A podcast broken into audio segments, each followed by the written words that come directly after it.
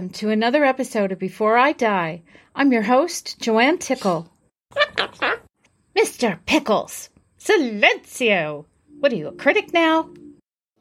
My guest today is Beth Bovaird, hypnotist, entrepreneur of her own beauty potion business, Knockout Colors, and former stand in in the film and television business, which is where we met, and a dear friend.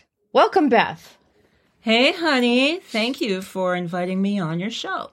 Thank you for being here. So, every show starts out with Before I die, I want to. Before I die, I want to take a helicopter ride at night through London and see all the places I used to live. Oh my God, I want to do that too. Oh, I know. Doesn't that sound great? Especially at night. I mean, I'd like to be there in the daytime too, but there's nothing like the city at night with the lights and everything twinkling.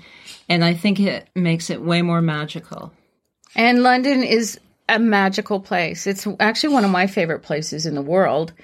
Um, the shopping, the fashion, the the the history, the people. My grandparents were British, and um, And my mama is from Newcastle. oh, there you go. I'm a Geordie.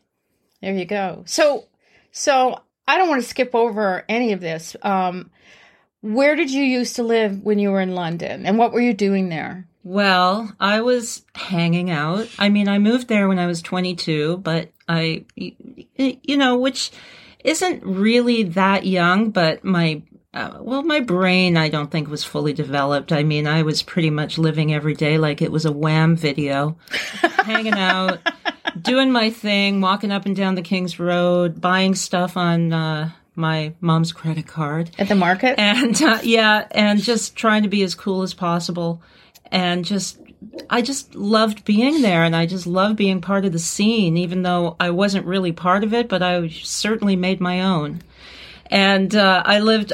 Well, for a while, I, I had several different places that we lived, and you know, I lived at the Columbia Hotel for um, for quite a chunk, more than once when we were in between flats. And Wow. the Columbia was a very famous rock and roll hotel, and there was always Still there, isn't it? it's still there, but I do, it doesn't have the uh, it, it, I don't think it it's the same. I think it's a very popular uh, hotel that's very packed, and they always have a lot of business. But back then, it was kind of a place where where It was affordable. it was affordable and people in the music business stayed and everybody felt comfortable there.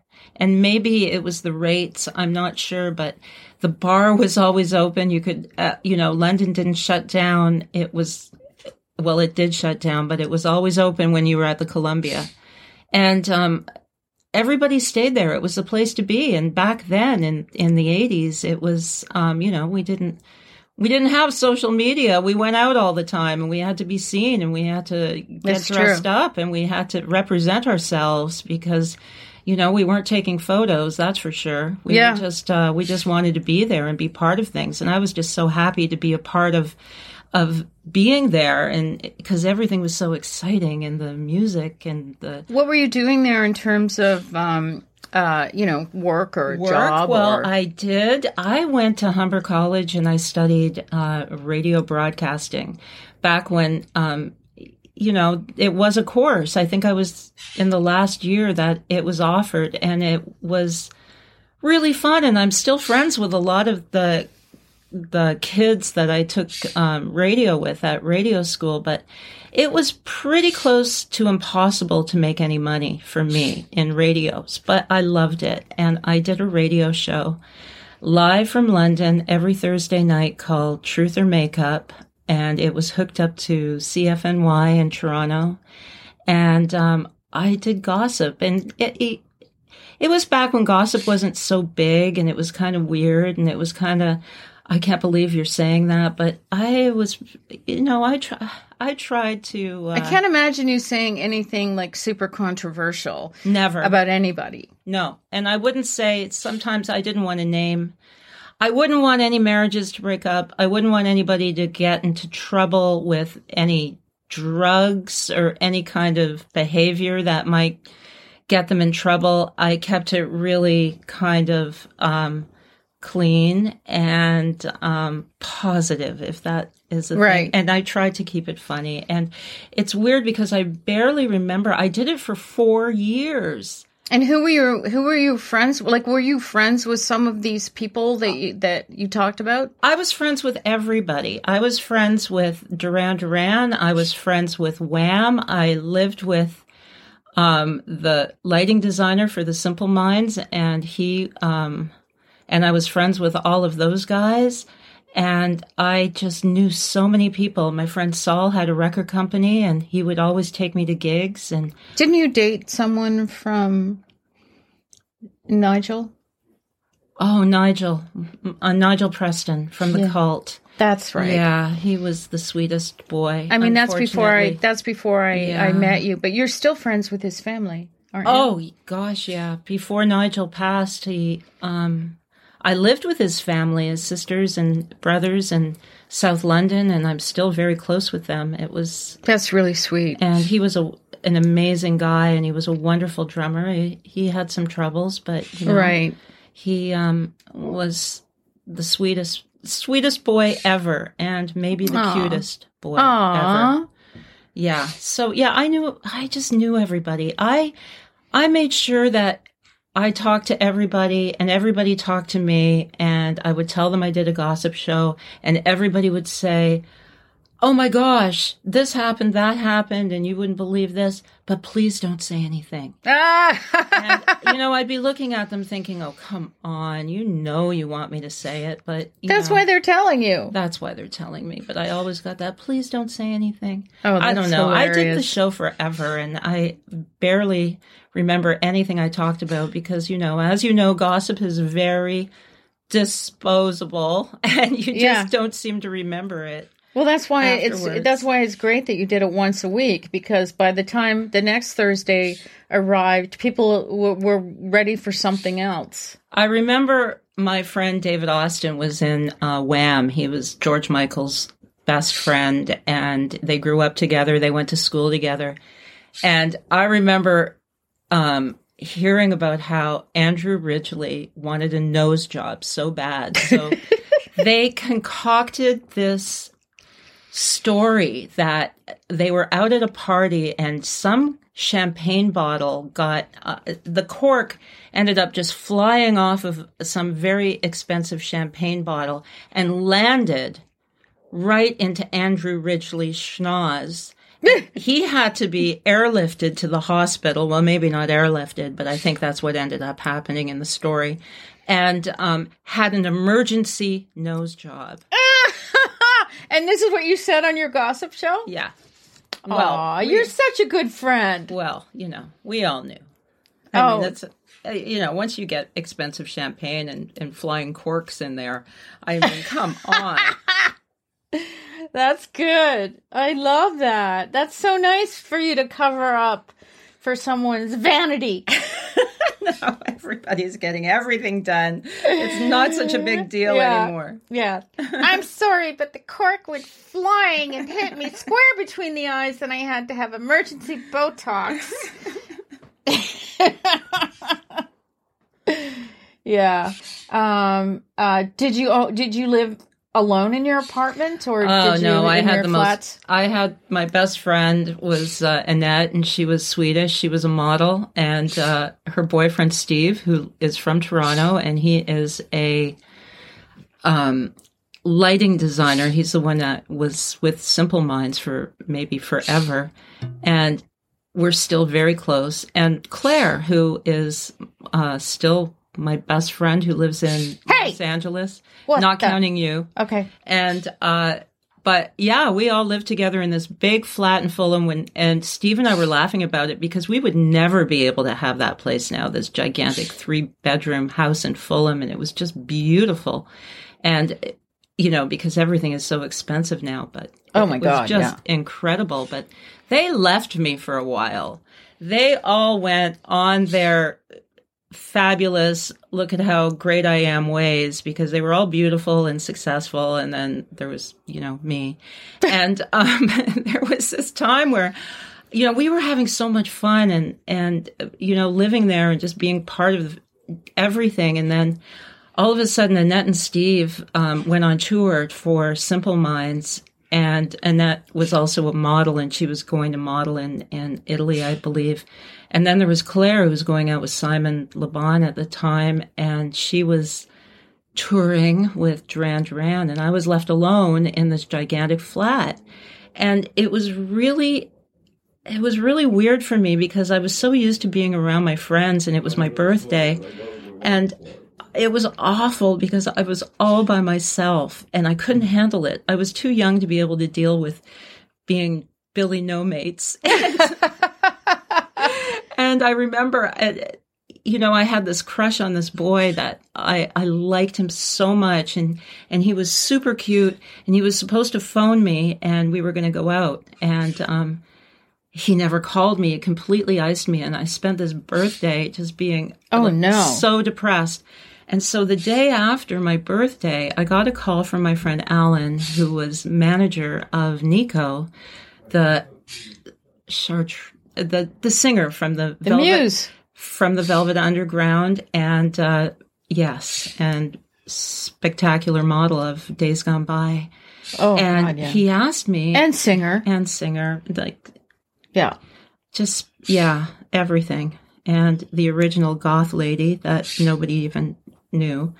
And so Alan asked me if Nico could come and stay with me because her flatmates had just come out of rehab for heroin and she was still using, using. and they didn't want her around. And they didn't want her around. And so it was the day after my birthday and I was super lonely and I'm thinking, oh, I could do heroin. I could.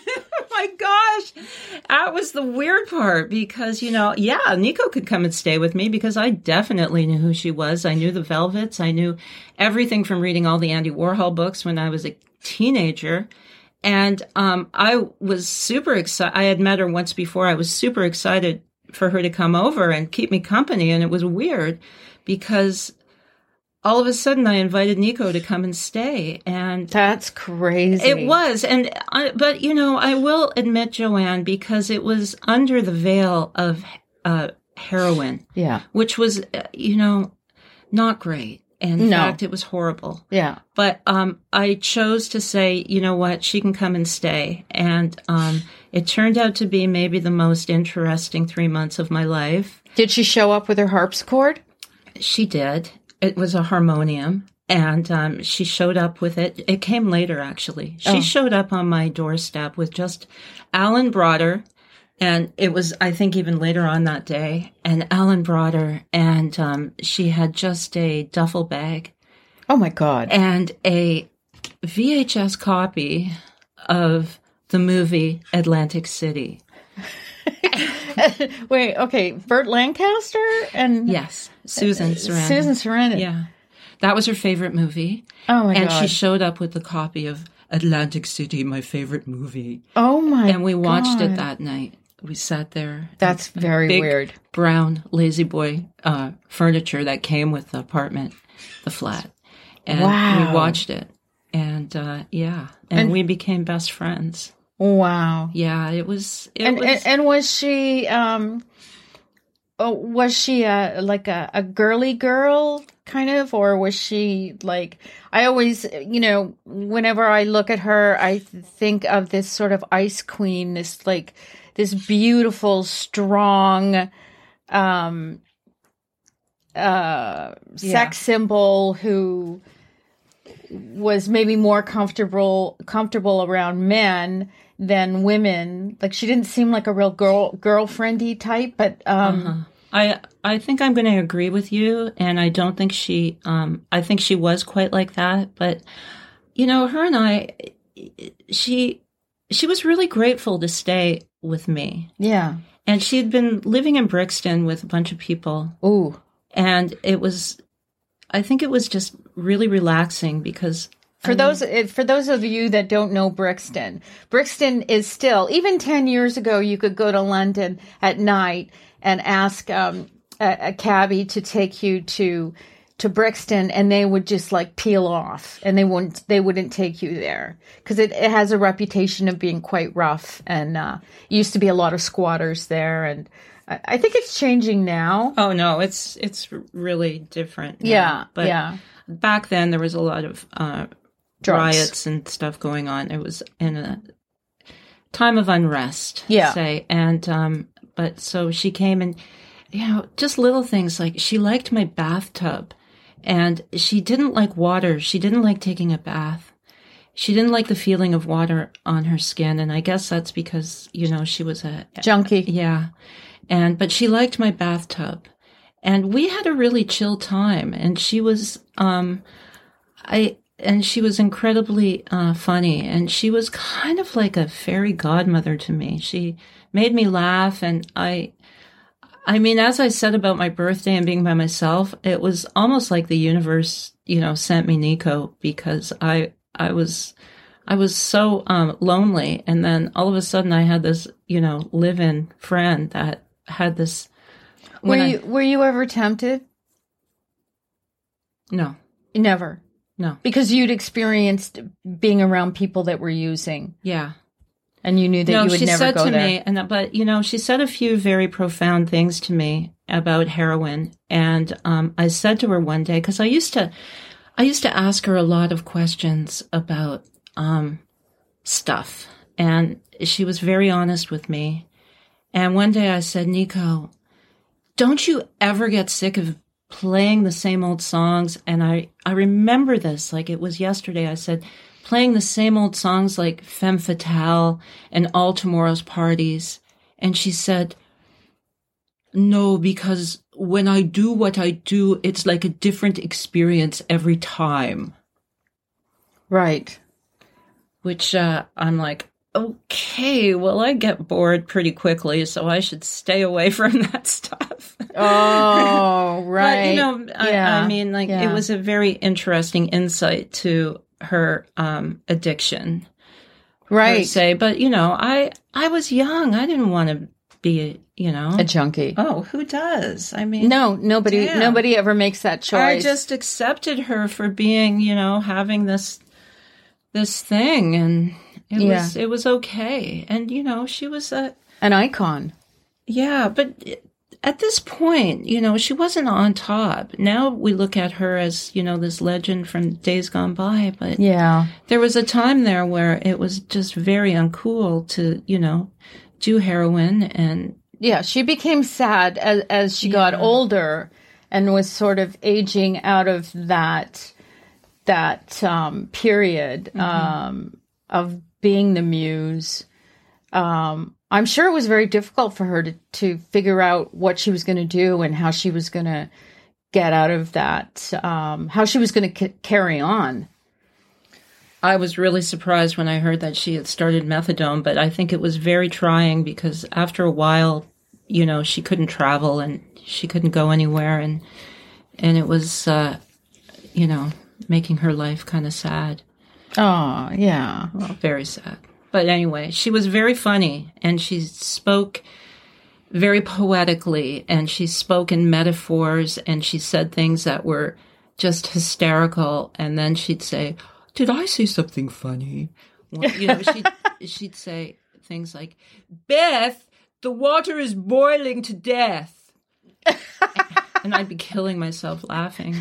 And she'd say, "Did I say something funny?" Now, do, do you know, did she keep up with any of um, uh, the other musicians that she, you know, uh, recorded with and, and, you know, back in New York and any of the other Velvet Underground types? Did they ever, do you know if there was any relationship at that point with them? Uh yeah. Um John Cale and her were very close and he would call the flat and they would talk and I would talk to him every so often and he was super nice and he always seemed to be concerned about Nico and I'm going to say that he was one of the only ones that I can remember and made sure she got her royalties. And he was always um, kind of there looking over her. And then there was I'm not sure what album it was that they were going to work on together, which must have been around 1985, 86. And um, she, uh, um, I remember her getting off the phone with John Cale and her saying me, to me, Beth, do you know where I can get a viola? Not a violin, a viola. Oh my god. No. Um okay, um I got to ask you, did you ever Okay, let's talk about sex. Yeah, no, the store. Vivienne Westwood store. Don't panic. As you rapidly shook your head, no. Get me out of here. You didn't say it was this kind of podcast, Joanne.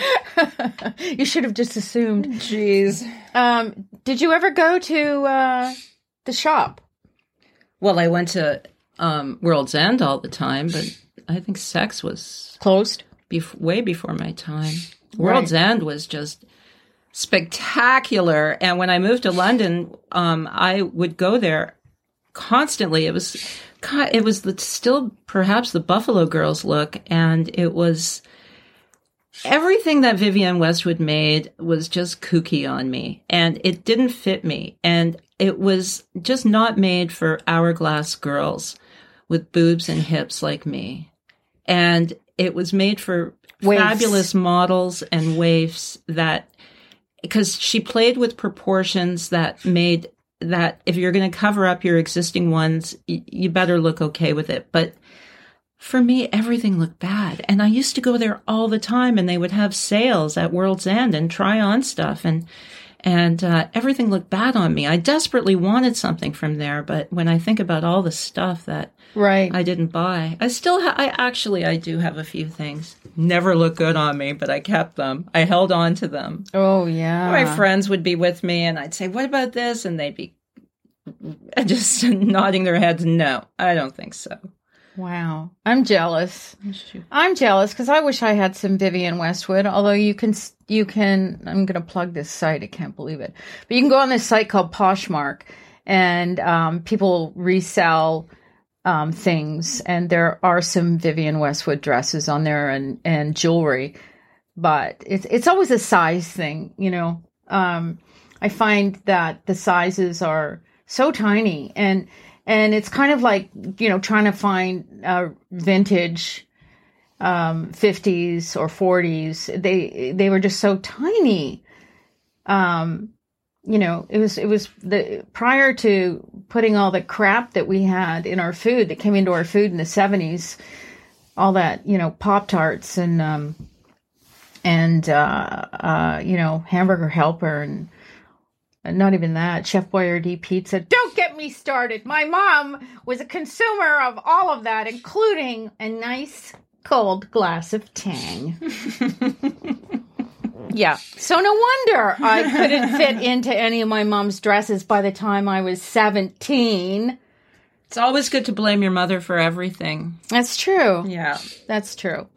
Well, um, I think that your Before I Die is fascinating, and I would love to go with you on that helicopter ride over one of my favorite towns, London.